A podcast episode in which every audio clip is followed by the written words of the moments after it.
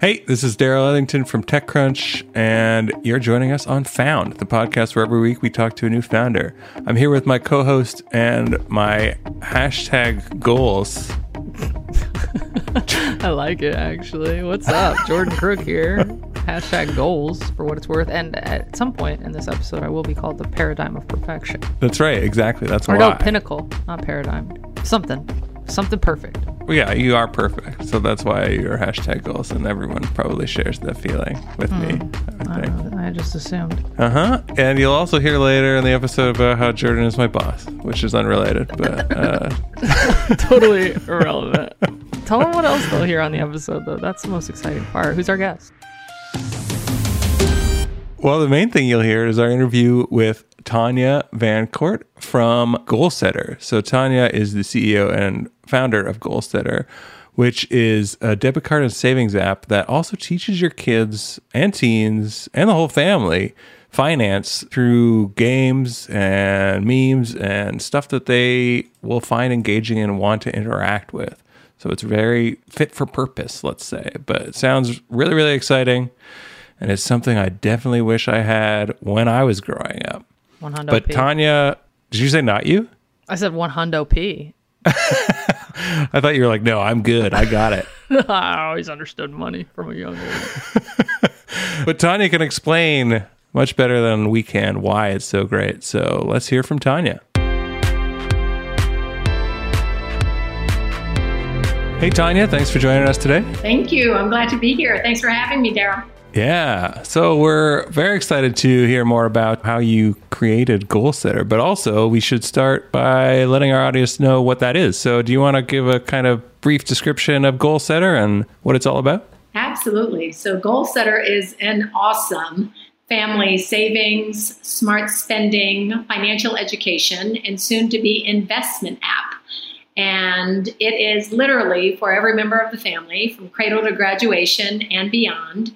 And we're just trying to create the next generation of savers and investors, whether the folks in your house are six years old, 16 years old, or 46 years old. We think it's really important that households and every member of the household is on a path towards financial literacy, financial health, and financial freedom. And so Goalsetter does a great job of giving everyone in your family the tools to do so. That sounds great. Actually, that sounds like something I could have used when I was younger. Definitely. I, that was the I could first thing still I said. when I talked to Tanya the first time, I've covered goal setter a couple times, and when she first told me about it, the first thing out of my mouth was like, "I needed this a lot." oh, I thought you meant that Darrell needed this a lot. I'm glad you didn't just like immediately offer me Well, up. know? yeah, obviously you need it. Darrell spends his money in fantastic ways, Tanya. You should Uh. take a look. Yeah, but I think I mean you know I've I've had a look at it and I do plan to start using it because I I really do need something like this and I really did not have something like this growing up when it would have been I think very advantageous. But I would love to hear about how you came to the realization that this was needed and that you wanted to do this. Well, that's a, a funny story, Darrell, because you know the truth of the matter is I never wanted to be an entrepreneur. I had great gigs in corporate America. I uh, was at ESPN. I launched ESPN three, which was the first digital video streaming player in the cable industry before HBO Go and HBO Now and all of that. Then I was at Nickelodeon and I ran NickJr.com and Noggin.com, and they just really had a lot of fun creating content for kids that was exciting and, and entertaining, but also educational. And hmm. then I was at Discovery Education and helped to launch digital textbooks to classrooms across the country to help kids with multimodal learning because all kids learn differently, all adults learn differently. And so I had this whole background in education and multimedia and entertainment and kids and families. And then my own daughter came to me one day and said, Mommy, for my ninth birthday, I really only want two things. And I said, What's that? And she said, Enough money to start an investment account and a bike. Huh. And it was literally like a lightning bolt for me. I mean, it was that moment where I thought, if I could get every kid to say that, I can change the world. And Darrell, you have to understand, like, you know, I'm the, you know, my kids laugh at me because I'm the one who cries at the end of like a catfish episode. I mean, you know, I, I'm always trying to, I'm like, I'm, I'm empathetic. And so I'm always like, oh my gosh, I feel so bad for that person. And so hearing my daughter say this, I thought, well, this is extraordinary that you can say this. You, this wonderful, privileged child. Now, granted, you know, my daughter's black. We live in Bed-Stuy, Brooklyn. There are, you know, many parts of her life that have not been privileged, but, you know, she's had a mom with two degrees from Stanford and engineering. So she has been privileged in many ways. And so when I looked at her and heard her say this, I thought, if I can get every kid to say that, I can change the world. And that's what made me want to start Goal Setter. I wanted every kid in the world to say that there's more to it than that, right, Tanya? I mean, I think that there's the funny story, right, which is your daughter talking to you about her goals and kind of being like, this is what I want to do. But you also had your own kind of like aha moment in terms of financial literacy early on in your career, no? Jordan is trying to bring up PTSD for me, Darrell. That's, That's what I think I did it pretty smoothly and, and like politely, right? I mean, just make sure that the, the psychotherapist is waiting for me after the session, Jordan. We have complete resources all for all our guests. Show. It's yeah, yeah. but no, she's hundred percent right. So you know, as I said, Stanford, two degrees in engineering and you know took a bunch of classes in the business school. Boy was i smart. Until my late 20s and i was working at a company in silicon valley and they gave me a bunch of stock and stock options. And darrell you have to understand what my beginnings were right? Like i grew up in oakland california. My mom was an elementary school teacher single mom of six kids and we didn't know anything about money. We didn't know anything about hmm. stock. I didn't know what stock and stock options were. And clearly, Stanford taught me a whole bunch of stuff, but it didn't teach me that. And so, um, so I get all the stock and these these options from the company I'm working for in Silicon Valley, and I just didn't do anything with them. I didn't know what to do with them, and so I thought it was best to, you know, kind of treat them like the gym membership and just leave them alone. And I couldn't. and, so, and so I just left it there. And then in 2001, the big technology bubble burst. And that million dollars in stock and stock options went down precipitously in a single day to like $20,000. And I was like, wow, that was really, really stupid, Tanya. But I can't turn back the hands of time. All I can do is make sure that something like this never happens to my own kids. And so that's how I started on my own personal journey of learning about finance, but also making sure that I taught my kids about personal finance. Obviously, it's a difficult origin story for you, but it's also like, I think it's pretty representative of the time and also of like kind of like the optimism people had around that, especially people who were not like you know, there was the, layer of people kind of at the top, and they probably most of them did all right, even though it was like a dramatic reversal. But tons of people had that experience and then also still continue to, right? Like people don't still even realize what those mean and what they are. And it's a common problem in Silicon Valley where they treat it as, you know, maybe it's good as gold or this is like the same as other regular compensation, but it's absolutely not. It, it has to be treated in a completely different way. That's right.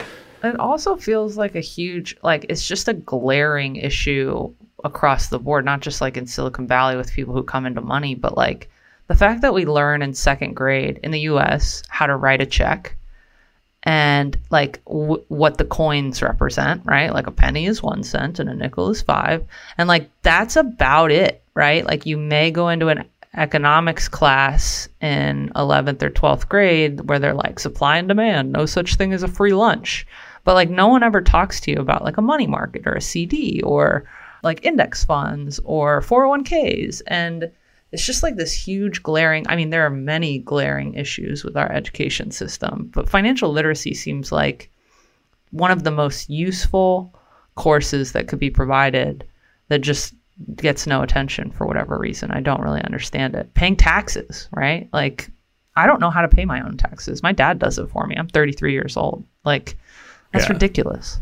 Well that's like this is that's fine. I can tell it. But my partner had a story where, where, she was like, "Oh, I just haven't paid taxes for however many years," and I was like, "What?" And it's like she she just like didn't, and then owed a lot in arrears, right? And it ended up being fine because I think most of the time she was like during those years she happened to be like beneath beneath the threshold or whatever, and so you know it wasn't that bad, but that was just luck that it wasn't that bad, right? Like it could have been terrible.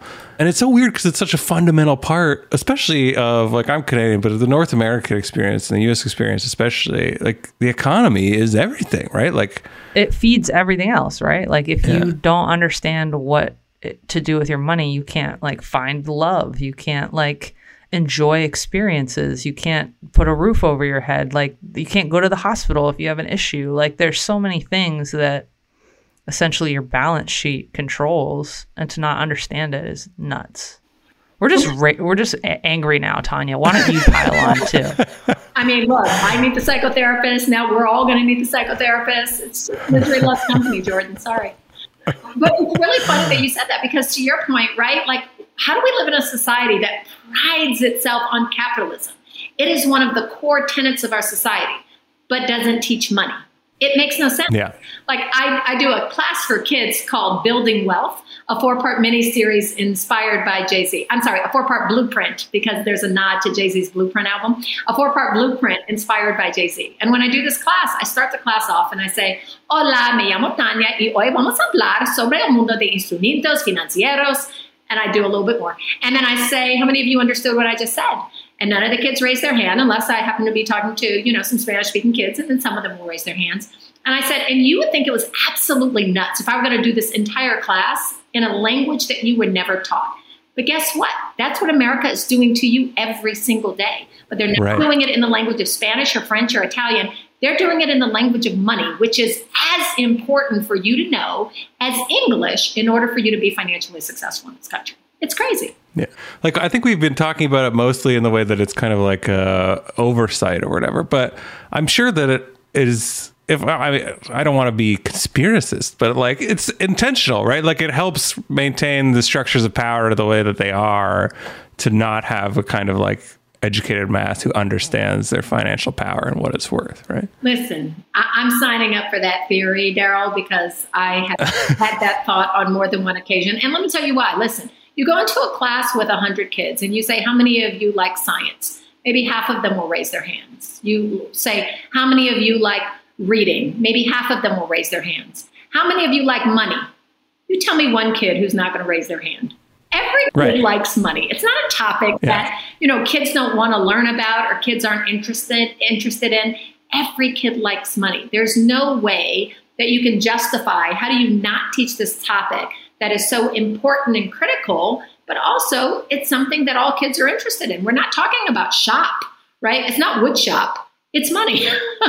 Yeah. Yeah. So yeah, so I, I agree. I think that it is very intentional that America has not taught the masses about money because it allows those who know to keep the power, to keep the money, to keep all of that for themselves, and those who don't know to be othered. Right. So, but it also presents a huge opportunity, I guess, for you and for Goal Setter, right? Because it means you have all this pent up demand that's, like you said, it's there. It's there from the time that you're a kid, and you're you understand like the first time somebody gives you a quarter and says, "Go buy some candy," or I don't know what it would be now. Can people still buy candy for a quarter? I don't.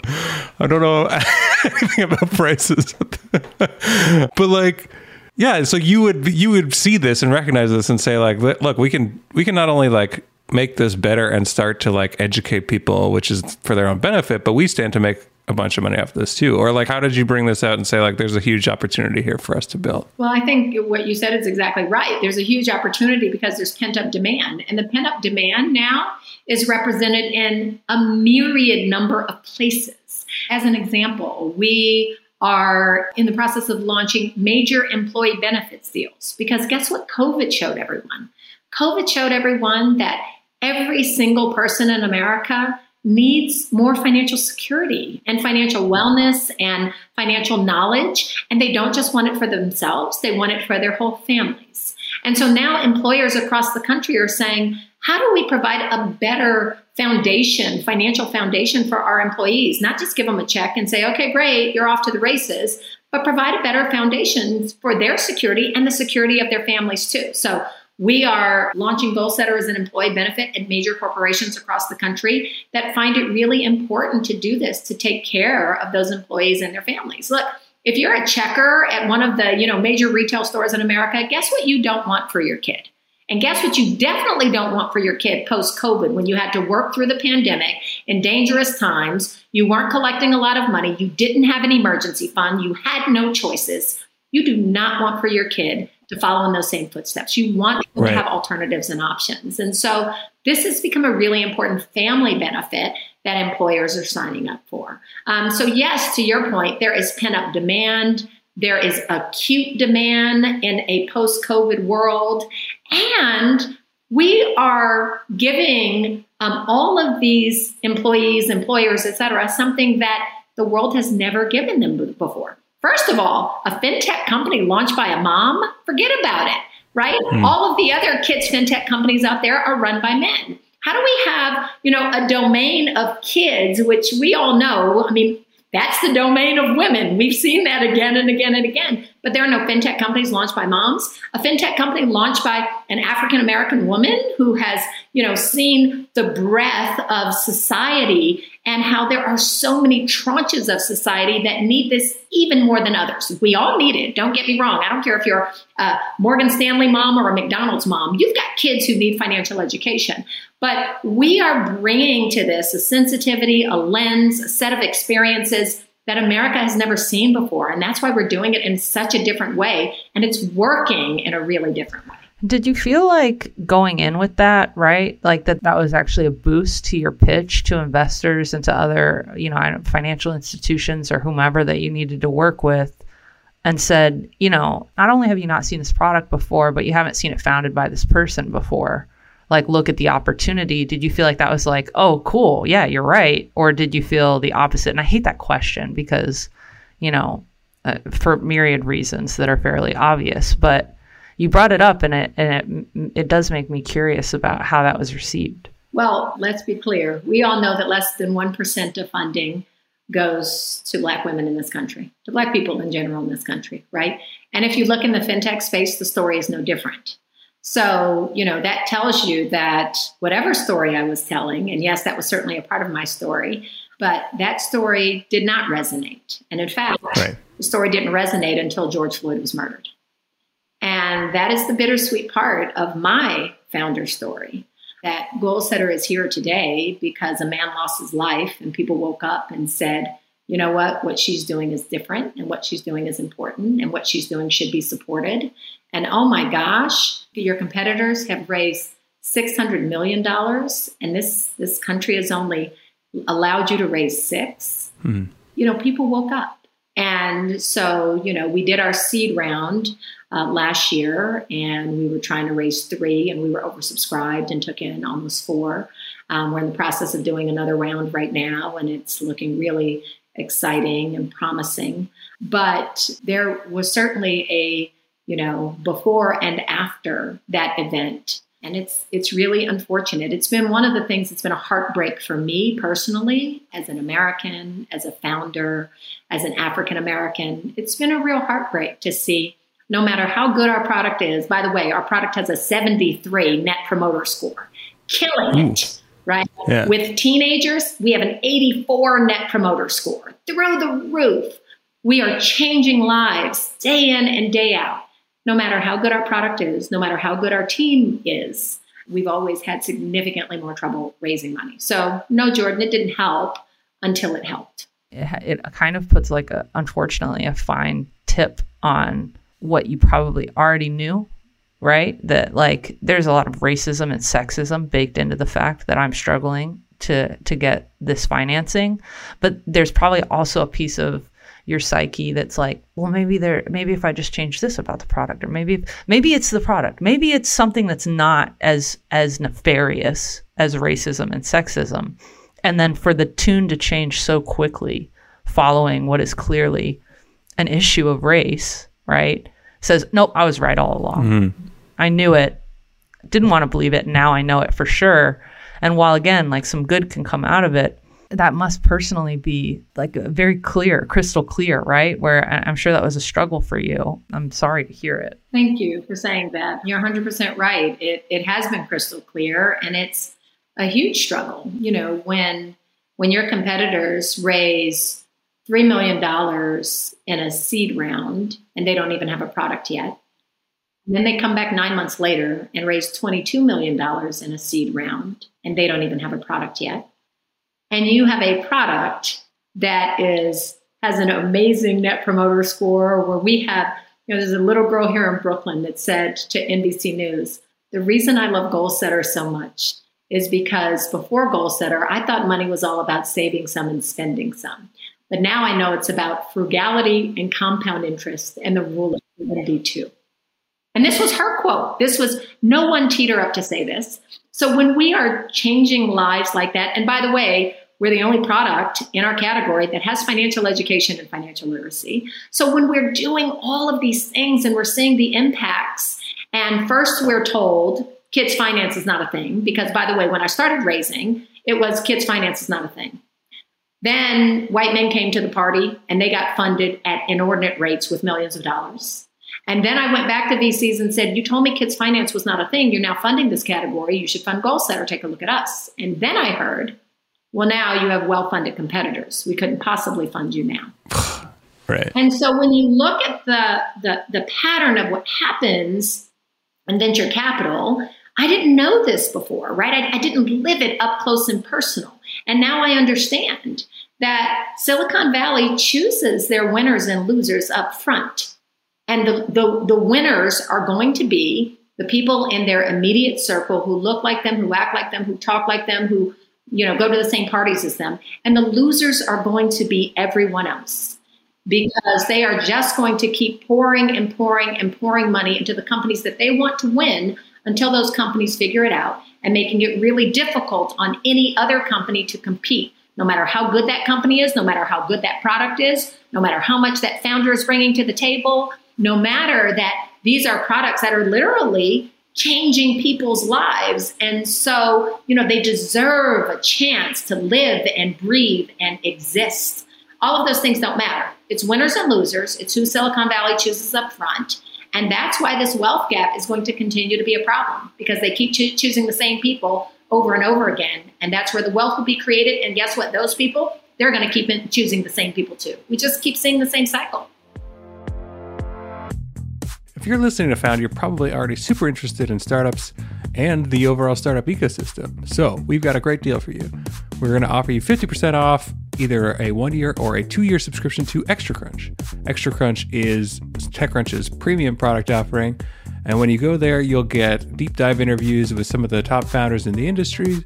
You'll get market maps on specific verticals and some of the most exciting areas of growth in startup land. You'll also get uh, surveys of some of the top VCs in different areas, including different geographies. So you can subscribe to ExtraCrunch at extracrunch.com. That's probably the easiest way. Or if you're already on TechCrunch, follow the links for Extra Crunch, and you'll get a prompt to subscribe and then just enter that code that's found, the name of this podcast, during checkout, and you'll get 50% off on either a one year or a two year subscription.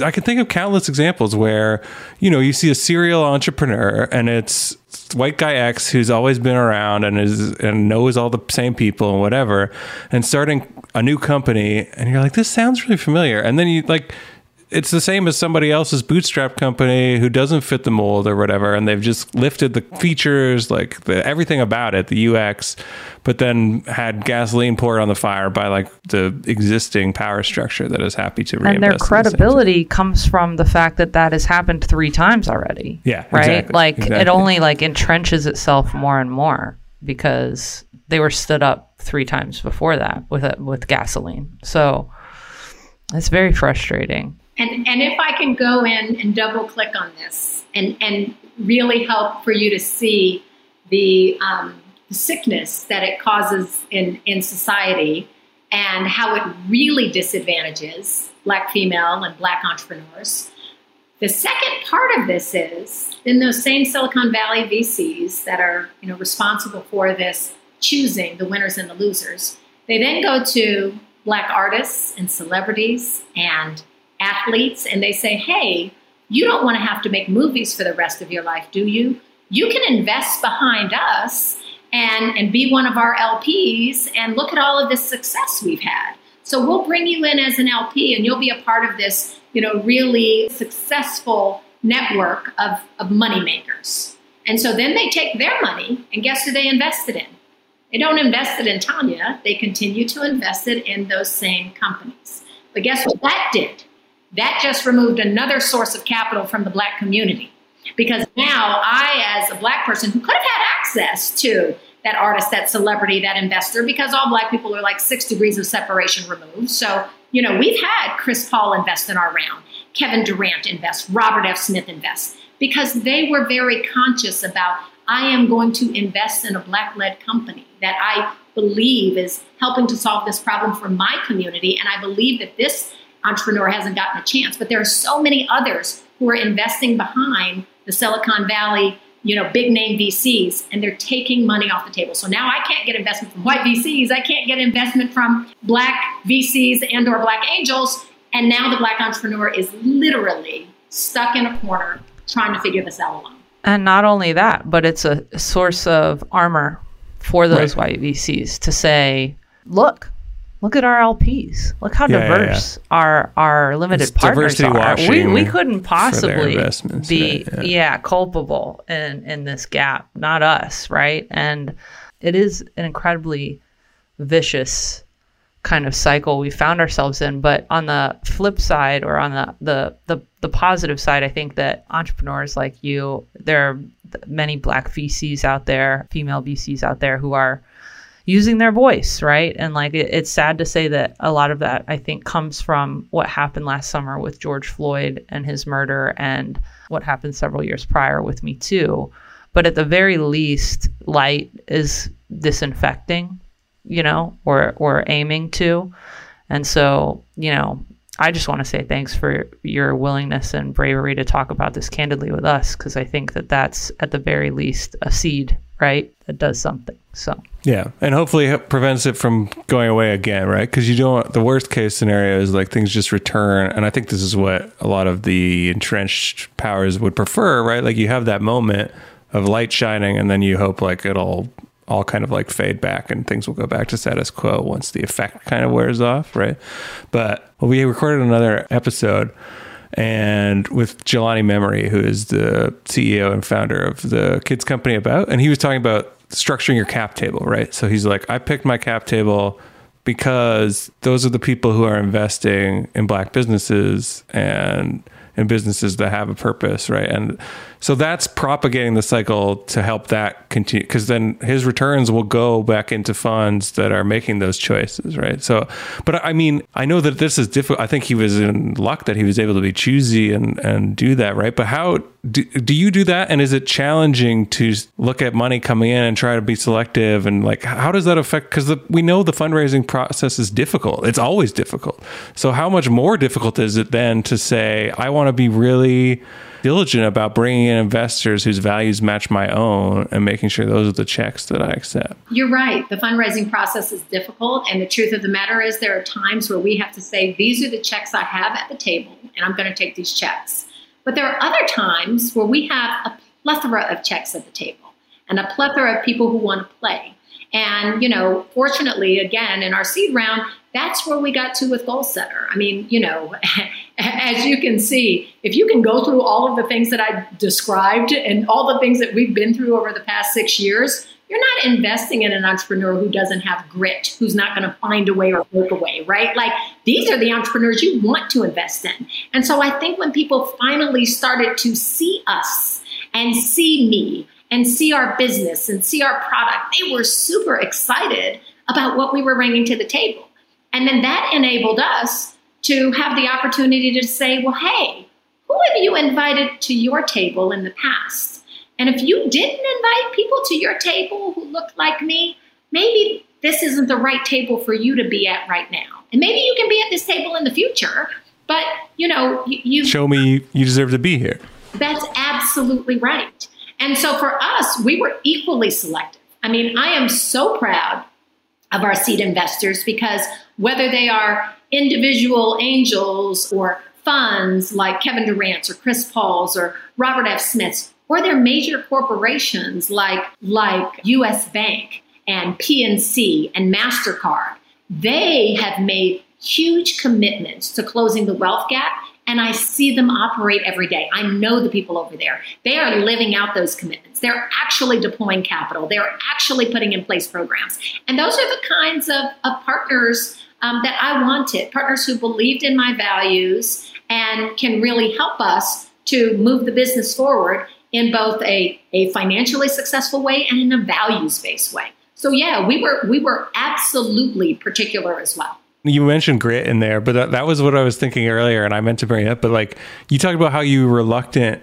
to even be an entrepreneur in the first place, and that to me if I was an investor, would be a huge sign like that you walked away from what you were doing, from being a highly successful executive, senior executive at multiple huge companies to take a risk like this, like that that is the definition of grit too in addition to everything else you're talking about right? I, and i do want to talk more about how you d- decided like i know you said like you know you wanted to you you were inspired by your daughter but it's such a big choice to to walk away from that level of sort of like comfort and safety and then to do something so high risk. So how did you do that math, I guess?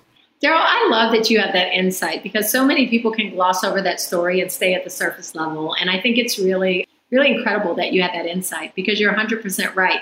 And this is where you're absolutely going to say I'm crazy. But the truth is that I felt like, if not me, then who? I felt like everything I had done up until that point prepared me to be in a position where I could change the world truly for the next generation of kids. And if I didn't do it, then the same old players would keep launching the same old products for the same old communities, and nothing would change for all of the communities that I care deeply about. You know, who else has a background from Nickelodeon and gaming and entertainment and can truly excite kids about financial literacy content. We have um, we had a couple weeks ago a parent write in and say, "Is there any way we can open up another financial literacy quiz this week? My kid keeps begging me to play the money game." when do you get kids begging their parents for financial quizzes, right? It doesn't happen. And so I knew that we could bring that to this space. I'm a mom of a 16 year old, an 11 year old, a 10 year old, and a five year old. And so when VCs asked me in the beginning, well, who is this product for, right? They wanted to for us to say, well, it's for teenagers or it's for preschoolers. And I was like, it's for a family, right? We went out and asked uh, parents, what kind of financial product do you want for your family? Three out of four parents said, I want something that serves the needs of my whole family. Only 14% of parents said that they wanted a teen and twin debit card. So while Silicon Valley is pouring money into the teen and tween debit card companies, we're building a platform that's like the Apple of finance for the whole family. Right. A six year old can pick it up, a 16 year old can pick it up, or a 36 year old can pick it up. So to your point about, you know, what was that math and what inspired me to literally leave this really successful and really lucrative career um, and, and really, you know, risk free career. I was doing great and on a great tra- trajectory. It was that I truly believed if I didn't do it, I didn't know who else could stand in these shoes and bring all of the things that I had to offer to the kids, to, to every kid in every corner of America, right? Gamification, education, entertainment, financial literacy, great tools, a family platform, not just focused on one age of kids, something that engaged both parents and kids, which I learned acutely at Nickelodeon. How do you engage both audiences? So um, yeah. I felt like I was prepared to, and in many ways, I felt like it was my destiny. It was what I was meant to do with this time on earth. It's super like founder market fit here too, yeah. right? Like you can't describe it better, and that's like a big thing that we're hearing from VCs in the last like two years is just it's not necessarily about product market fit. It's like why is this one person the one person who can do this business and you just kind of described it perfectly and that also uh, is, seems to be a really huge driving force for the founder themselves right is like looking to your left and right and being like nobody's going to do this not the way that I could. This is what I think is so cool about your platform versus other ones that I've seen that are like this. Like the product really seems to start where the users are in a way that is unique as opposed to kind of like trying to convince them, you know, through metaphor or analogy or like some other mechanic. Like it's like, no, like we're going to talk to you right where you are in the language you understand and the ways that you are meant to, like things that are naturally engaging to you on this topic that you are perhaps not familiar with. Right? Yeah, that's exactly right. I mean, you know, it's funny when I talk to kids and I say, look, if you're not going to listen to anything else I have to say today, I want you to listen to this one thing. Back in 1980, you could have bought a pair of Nike sneakers for $35. You could also, in 1980, have spent that $35 on Nike stock for the first time because it was the first year that Nike went public. And so their stock could be purchased by you and I and anyone else in the, in the country. And so if you spent your $35 on Nike stock, how much money would you have today? Would you have half a million dollars, a million dollars, a million and a half, or two million dollars. And then when I tell the kids you would have $2.1 million today if you bought $35 of Nike stock back in 1980. Their heads explode. and in such a great way because, you know, my final line is so the next time your mom asks you, do you want to buy a pair of Nike sneak- sneakers or do you want to buy a share of Nike stock? You better answer that you also want that share of Nike stock, right? It's got, it's got to be both. You may want the pair of Nike sneakers, but you got to want that share of Nike stock too. And it cements for kids in a way that they get viscerally. Oh, okay, I understand what it means to own a stock, to own a piece of a company. That when everybody else is buying Nike sneakers, including my mom, I'm making money off of that company that I own a piece of. And when you can cement that idea into kids' minds, it completely like it energizes them and they want more. They want to own some Nike, they want they want to be a part of that equation. They want more, but no one ever explained anything to me like that before I was 28. It activates something that already exists in kids, right? Which is like that, like you said, wanting more is just like a thing that exists already. It doesn't really matter what it is, right? Like, I want more chocolate milk. I want more playtime. I want more of this thing that I like, right? Like, it's more, more, more constantly with kids. And if you can say, like, all, all of that comes from money right? And they they click into that pretty quickly, I feel like, especially today. Then you have this this place where you can say, okay, well, more comes from understanding what it is we're talking about. And here's all the ways you could do that. And so I, I think that that's really clever. I was hoping we could spend our last few minutes talking a little bit about leadership, if you're cool with that, Darrell, and you're cool with that, Tanya. Because yeah. what I notice about you and what I think I've known well before the podcast is that you don't you know, you really say it like it is. And we were talking to a founder recently, the founder of Alula, and she said something that I think hit Darrell and I pretty hard, which was that she really focuses on being vulnerable with her team. And she she t- talks to them transparently about the truth about what she's going through personally, about what the company's going through, and that that's really worked for her. And I think that's something that most business leaders struggle with is like, no, I'm here to protect you. I pay your paycheck. Don't worry all's good. And I'm just curious how you approach that as someone who I know is very candid, but also feels like very much you have everything under control at the same time. How you approach talking to your team, especially in some of those trying moments. That is such a great question. And I love that she said that. And, and so, as you described that, Jordan, I started to reflect a little bit on how do I engage with my team? And am I vulnerable? Am I, you know, that strong leader? And I think the truth of the matter is that it really is somewhere in between, right? I mean, let, let's be clear. As a black woman, and I think, you know, so many of us know the archetype of black women in, in, in this country. And there was actually recently a report done around black women that I really want to read, but some of my friends have given me some highlights. But the, the, what they told me was that the summary is that black women are carrying the weight of the world on their shoulders right? We are moms, we are sisters, we are friends, we are spouses, we are entrepreneurs, we are, you know, breaking ceilings. I mean, there is so much that we are carrying. And so, strength is a core value of mine and has been since I was young. I was raised by, and you know, Jordan, I don't know if we've ever talked about this part of my story, but my mom died when I was six years old. She died of a brain aneurysm. And my aunt, my mother's sister, took in all six of us. So she went from having one kid to seven overnight as a single mom. And yet she did everything and more than I know my mom would have done. She made us uh, do extra math homework in the summers because she said the future was STEM. And this was in the 1970s. Like, who knew the future was STEM in the 1970s, right? She made us read about great African American historical figures and write book reports about them in the summer. Like, these are the things that she did. And it's because of her and her hard work that I ended up at Stanford and engineering and all of those things because of her and walking in her footsteps that she was laying forth for me. So, for me, when I think about myself as a leader, and even when I think about myself in this incredibly difficult kind of VC landscape, I think about her. I think about her as a 35 year old single black woman who took in these six kids and never once complained, never once said, Why me? Always said, this was God's plan for me. And I was, you know, I know your mother would have done the same for me. And so I was grateful to be able to do it for her. That's the kind of quiet strength she displayed.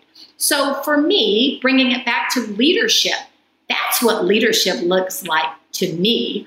It looks like the ability to carry those six vulnerable kids through a really difficult time and make them feel secure every morning and every night when she tucked us into bed.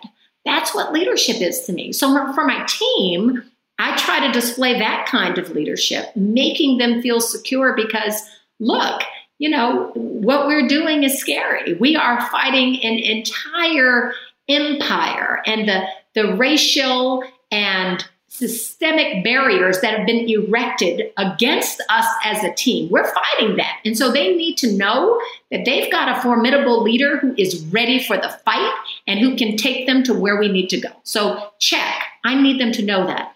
But the second thing is that because we're all in this fight together, we really do operate as a team. We are standing shoulder to shoulder and arm to arm in those trenches together. And so, definitely, there is vulnerability because you know, they see the firefight that is coming towards me and they have my back as much as I have theirs. I mean, I can't tell you how many calls we've been on where, you know, one of my team members is texting me and like, that was great, T, you're amazing, we've got your back, right? I mean, there's always this notion of we've got your back. And so it is not just about me protecting them, it's about us protecting each other.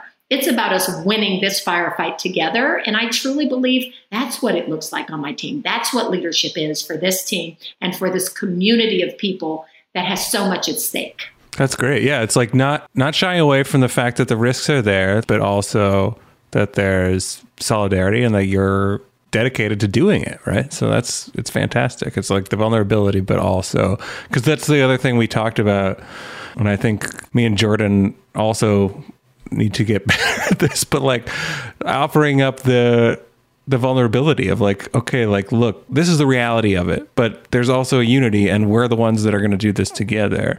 So yeah, you feel you feel both things. Yeah. I'm trying really hard to start with taking accountability for my mistakes. I think that's one of the harder things to do as boss. Like, oh, Jordan, I, you never make any mistakes. Jordan's my boss. Thanks, Darrell. well, you'd say that all the time. Yeah, but like it, it's a hard thing to do to be like, oh, I either forgot this or I missed it or I made the wrong decision. But like that's on me, my bad. Like we're human. Hopefully you can work past that with me.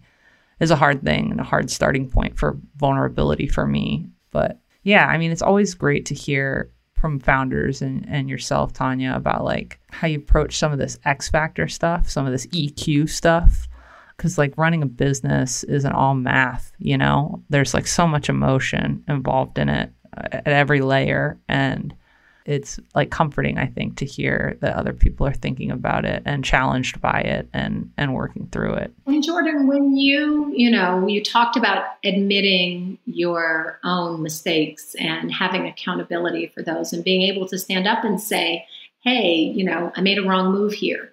Your ability to do that is so liberating to your team because then they know that they don't have to be perfect and whenever any of us feels like we have to be perfect, it's often paralyzing, right? You don't want to make any decision because you're fearful of making the wrong decision. And so if they see you as this pinnacle of perfection, that will keep them paralyzed because they won't ever be able to measure up to that. And I can tell you that just, you know, by being a mom and raising my daughter. And, you know, I was that pinnacle of perfection in my own head for many, many years. Like I had to make all the right moves in order to control my life and make my life perfect because when those uncontrolled factors came into my life, you know, like my mom dying, it was just a disaster. And so I needed to control everything and make all the perfect moves. What you realize is that it's just impossible. So, you know, now what I say to my kids all the time is, look, you made a mistake. I know you're not perfect. No one's perfect except me. And then they're like, Mom, you're not perfect. And I'm like, You're absolutely right. I'm not either. And it just gives them the license to make those mistakes and to learn from them. And it's so important for all of us. All right, Jordan, that was our chat with Tanya, who I think, as we made clear during the episode, you had spoken to previously and brought to the show because I think you were very impressed for obvious reasons. But let's reiterate what do you think of Tanya and what do you think of Goalsetter? So, like, I, as a human with no children, uh, who's pretty, like, I think financially minded compared to the average Joe, like, I, I've been so obsessed with Goalsetter, and it's hard to explain why. I mean, I think the idea of kids learning about these things excites me just because I feel like there's such a massive gap in our education system around some of the basics, even, you know, and then it obviously is, and we talked about this, like kind of purposefully obtuse and difficult to understand uh, once you're an adult too. So I think that's really cool. I think the idea of like something as basic as an allowance or a birthday gift or a kid asking for something and kind of working towards that being tied in with teaching them some of this stuff that will ultimately serve them so well in life was really cool. But I think the most important thing, or maybe the biggest reason why I kind of always come back to Goalsetter and think about Goalsetter is Tanya herself. I just think that her experience in life, you know, from what happened in her 20s during the dot com bubble burst to, you know, going and getting all this experience at Nickelodeon and ESPN, and then to kind of like looking down at her children who are asking questions along these lines and saying like I could build this and it could be really really big. She tells that story so honestly and vulnerably and you know in a way that just I don't know, I just feel really connected to her. I feel really connected to this app and its mission and yeah, I kind of just like can't get enough. I don't know, what did you think? That was your first interaction with Tanya whereas I've talked to her several times to kind of follow the company's story. What did you think? Yeah, I mean, I thought she was super impressive. I really, really liked the mission, as you say. And what I liked most about it, I think, was that it's like, after reading about it initially, I wasn't like, oh, this is like a mission driven or like an impact sort of area startup. But then after talking to her, it so obviously is, right? And it and it does it in a way that is so good because it's also like just a very, very good business that's capitalizing on a huge opportunity out there. But at the same time, it like can fundamentally rearrange the structures of power, right, in really important ways that change what society looks like. So it's like a real functional activism doing good work in the world and i really like that i think so too i mean it's like it, to me it's the pinnacle let's say of double bottom line where you hear this podcast with tanya and you would think this is an impact startup. It's all about like closing the wealth gap and focusing on inclusion in our financial systems and all of this stuff. And then if you went to the app or you went to the website you'd be like oh this is like a kids fintech business. Right. and and to be able to do both in a way that kind of like is almost like uh, organically vertically integrated. I think it speaks a lot to just kind of like the brilliance of the idea but it also speaks a lot to again to tanya and how she thinks about things and frames things up. It made me a little sad to hear about just how many obstacles have been in her way. Right. But it also is so inspiring to hear from her and feel like no she's like gonna do it I think it was great, and it was stuff that was eye opening in, in, terms of like digging below the surface of you know what does representation in VC mean, to how is it upheld, and how does it continue to be a game where winners are chosen in advance by an elite few. Yeah, it's a truly no holds barred conversation, and I'm really glad we got the chance to have it and you know that Tanya was open enough to to kind of lay it out in the light. So yeah, good show, Darrell. High five to you, my fellow hashtag goals. Well, I mean, I don't do anything, but it was mostly if Tanya. you like, yes, and so you should go review us five stars, but for Tanya, and that's the only thing I'll say because we're keeping it classy on this outro. Hell I'm not yeah. going to beg for reviews, no. but do it. But please do it. Please review us. Found is hosted by myself, TechCrunch news editor Darrell Etherington, and TechCrunch managing editor Jordan Crook. We are produced by Yashad Kulkarni and edited by Grace Mendenhall, and Maggie Stamets is our associate producer. TechCrunch's audio products are managed by Henry Pickavet. Our guest this week was Tanya Van Court, founder and CEO at Goalsetter. You can find us on Apple Podcasts, Spotify, or wherever you get your podcasts, and on Twitter at twitter.com slash found. You can also email us at found at techcrunch.com, and you can call us and leave us a voicemail at 510 936 1618. Thanks for listening, and we'll be back next week.